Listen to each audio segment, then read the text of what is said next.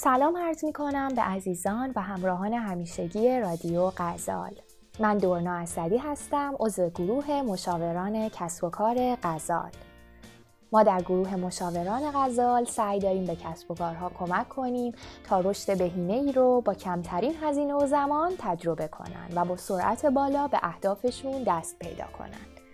برای آشنایی بیشتر با کار ما به وبسایت غزال با آدرس غزال.consulting سری بزنید یا می‌تونید صفحه اینستاگرام ما با آدرس غزال.consulting رو دنبال کنید.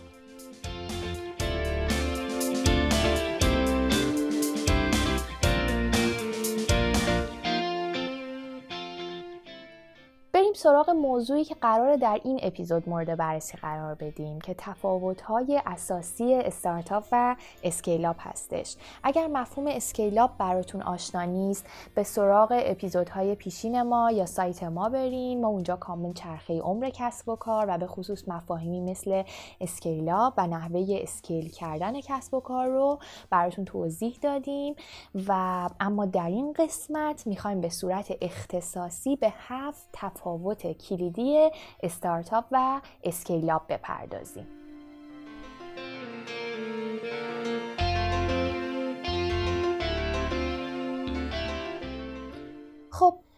می‌دونیم که استارتاپ و scale-up دو مرحله کاملا متفاوت و متمایز از رشد کسب و کار رو شامل میشن. استارتاپ در مراحل اولیه بررسی بازار، تلاش برای تقسیم بندی گروه های مشتریان و به خصوص تلاش برای دستیابی به یک حاشیه سود مثبت هستش. ولی خب scale-up شرکتیه که قبلا محصولش در بازار اعتبار سنجی شده و به یک سود و درآمد پایدار دست پیدا کرده. حالا اینجا در همین زمینه یه fact جالب بهتون بگم. در برخی نواحی علم و فناوری دنیا مثل سیلیکون ولی سرمایه گذاران خیلی مخاطره پذیرن و از استارتاپ ها و ایده هاشون استقبال می‌کنن.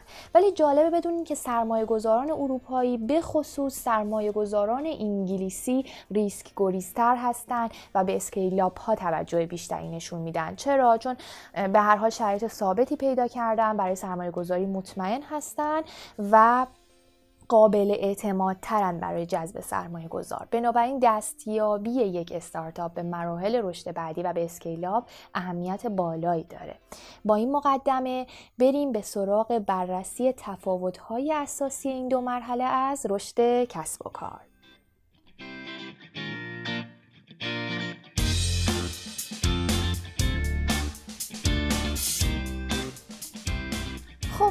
اصلی ترین تفاوت بین استارتاپ و scale-up به تناسب بین بازار و محصولات مرتبط میشه.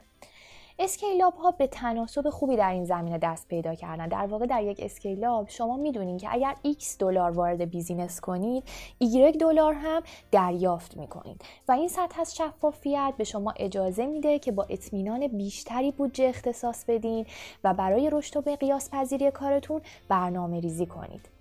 ولی استارتاپ ها هنوز در حال آزمون و خطا هستند در بازار و بخشی از بودجهشون هم صرف همین آزمون ها میشه. این روند بر بررسی و ارزیابی برای بیشتر استارتاپ های حوزه فناوری حدود یک سال طول می‌کشه. تا بعد کم کم اون استارتاپ به یک scale-up تبدیل بشه و از پایداری نسبی در بازار برخوردار بشه. پس میشه گفت تفاوت اول بین استارتاپ و scale-up همین بحث پیدا کردن جایگاه مناسب محصول و خدمات مورد نظر استارتاپ در بازار هستش. زمانی که این جایگاه مشخص شد و تعیین شد و استیبل شد میشه گفت استارتاپ داره به اسکیلاب تبدیل میشه.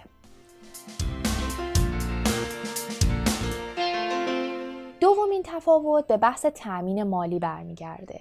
استارتاپ ها به طور معمول بودجه بندی صفر دارن یا میشه گفت در واقع در مرحله بذر هستن. یه قاعده سرانگشتی میگه زمانی که شرکت شما بتونه در بازار برای سرمایه گذاران احتمالی یک MVP قابل ارائه داشته باشه ما MVP رو در واقع اینجا منظورمون از MVP محصول حداقل محصول پذیرفتنی هستش. و بتونه یک تیم قابل اعتماد و فرصت عالی سرمایه گذاری رو پرزنت کنه در بازار احتمالا در این حالت شما می‌تونید دیگه خودتون رو یه scale-up بدونین و دارین کم کم از اون مرحله صفر و مرحله اولیه تامین مالی وارد مراحل بعدی میشید.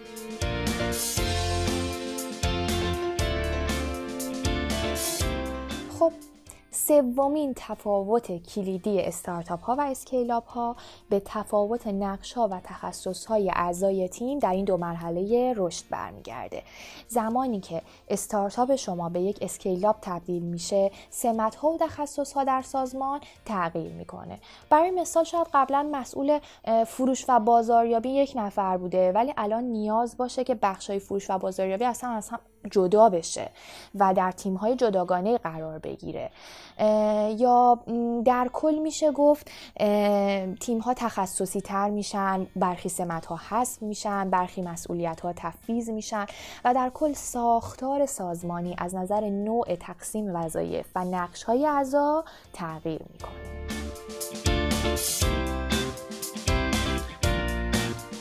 بریم سراغ تفاوت چهارم که مربوط به بحث ریسک گریزی میشه که در مقدمه هم یک اشاره بهش شد. هر چقدر که شرکت شما بزرگتر بشه ریسک گریزی هم بیشتر خواهد شد. در واقع وقتی دارین یک استارتاپ کوچیک رو با یک محصول تایید نشده و قدرت جذب پایین هدایت می‌کنید می‌تونید از هر ایده جدید و غیر معمولی هم استقبال کنید. ولی زمانی که شرکت شما اسکیل پیدا می‌کنه سرمایه گذاران مشتریان و اعضای تیم هاتون از شما انتظار دارن که فرایند رشد و سوددهیتون رو به سرعت چند برابر کنید و در نتیجه باید مسئولیت پذیری بیشتری داشته باشید در برابر آزمایش ایده های جدید و به خطر انداختن موقعیت شرکتتون و خب مشخصه که ریسک پایین میاد چون پاسخگویی بیشتری هم دارید.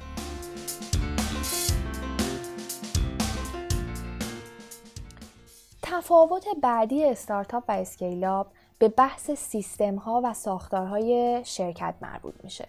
به طور طبیعی سیستم ها در شرکت های نوپا و استارتاپ ها بدون اصول و قاعده کافی هستند. مثلا فرایندها و عملیات کاری به خصوص فرایندهای پاسخگویی به مشتریان ممکنه هر بار به شیوه های متفاوتی انجام بشن و متفاوت به نظر برسن.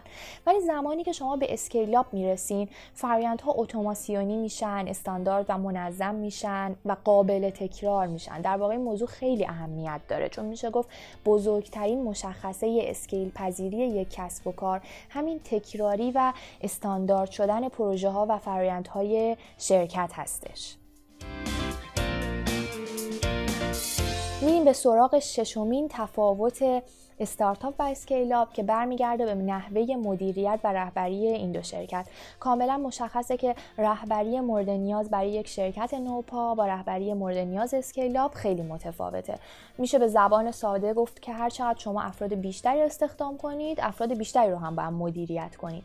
پس بهتره که در حالت scale-up تیم مؤسسان رو تقسیم کنید به مهارت ها و تخصص های مختلف. هر چقدر تعداد مدیران تخصصی بخش های مختلف بیشتر بشه خب مؤسسان هم کنترل بهتری خواهند داشت بر کسب و کار. البته هماهنگی تیم مدیریتی هم اینجا اهمیت بالایی پیدا می‌کنه. به هر حال باید بدونید که زمانی که به اسکیل دست پیدا می‌کنید دیگه نمی‌تونید تمام چالش های شرکتتون رو خودتون مدیریت کنید و نیاز به تفویض اختیار به مدیران سطوح بالا و میانی دارید. آخرین تفاوت اساسی که می‌خوایم بررسی کنیم در زمینه فرایندهای پردازش هستش به خصوص فرایند پردازش نیروی انسانی. در استارتاپ معمولا نیروها زمانی که یک کاری رو شروع می‌کنن مستقیم با مؤسسان درگیرن و حتی ساعت بسیاری رو در محیط کار با هم میگذرونن. ولی فرایند انتخاب استخدام و شروع به کار نیرو در اسکیلا پیچیده تره و ممکنه نیرو هیچ وقت تماس مستقیمی با مؤسسان نداشته باشه. خب تیم بزرگتر میشه سازگاری نیرو با شرایط محیط کار سختتر اتفاق میفته و فرایندهای گزینش و نظارت بر منابع انسانی پیچیده تر انجام میشه. خب بهتر اینه که در اسکیل اپ هم خیلی مدیریت بالا به پایین نباشه و کارمندان حس کنن که جزئی از ساختار انعطاف سازمانی هستند و در خدمت اهداف استراتژیک کسب و کار قرار دارن. و خب به صورت مستقیم حداقل با مدیران بخش خودشون در تماس باشن. این هفت تفاوتی که بررسی کردیم یک جورایی از الزامات مورد نیاز برای رشد و تبدیل استارتاپ به اسکیلاب هم محسوب میشه. اگر این الزامات رو بررسی کردین و دیدین که هنوز هم کسب و کار شما به نوعی یک استارتاپ هستش ممکنه که زمان رشد و تغییر برای کسب و کار شما فرا رسیده باشه. برای رشد و اسکیل کردن استارتاپتون البته به آگاهی کامل، الزامات مشخص و مشاورانی نیاز دارید و می‌تونید در این زمینه از ما کمک بگیرید و به سایت ما با آدرس غزال.consulting سری بزنید. خوشحالیم که اپیزود دیگری از رادیو غزال رو با ما همراه بودید. امیدوارم که مطلبی که مورد بررسی قرار دادیم براتون مفید و جالب توجه بوده باشه. با ما همراه باشید ایام بکار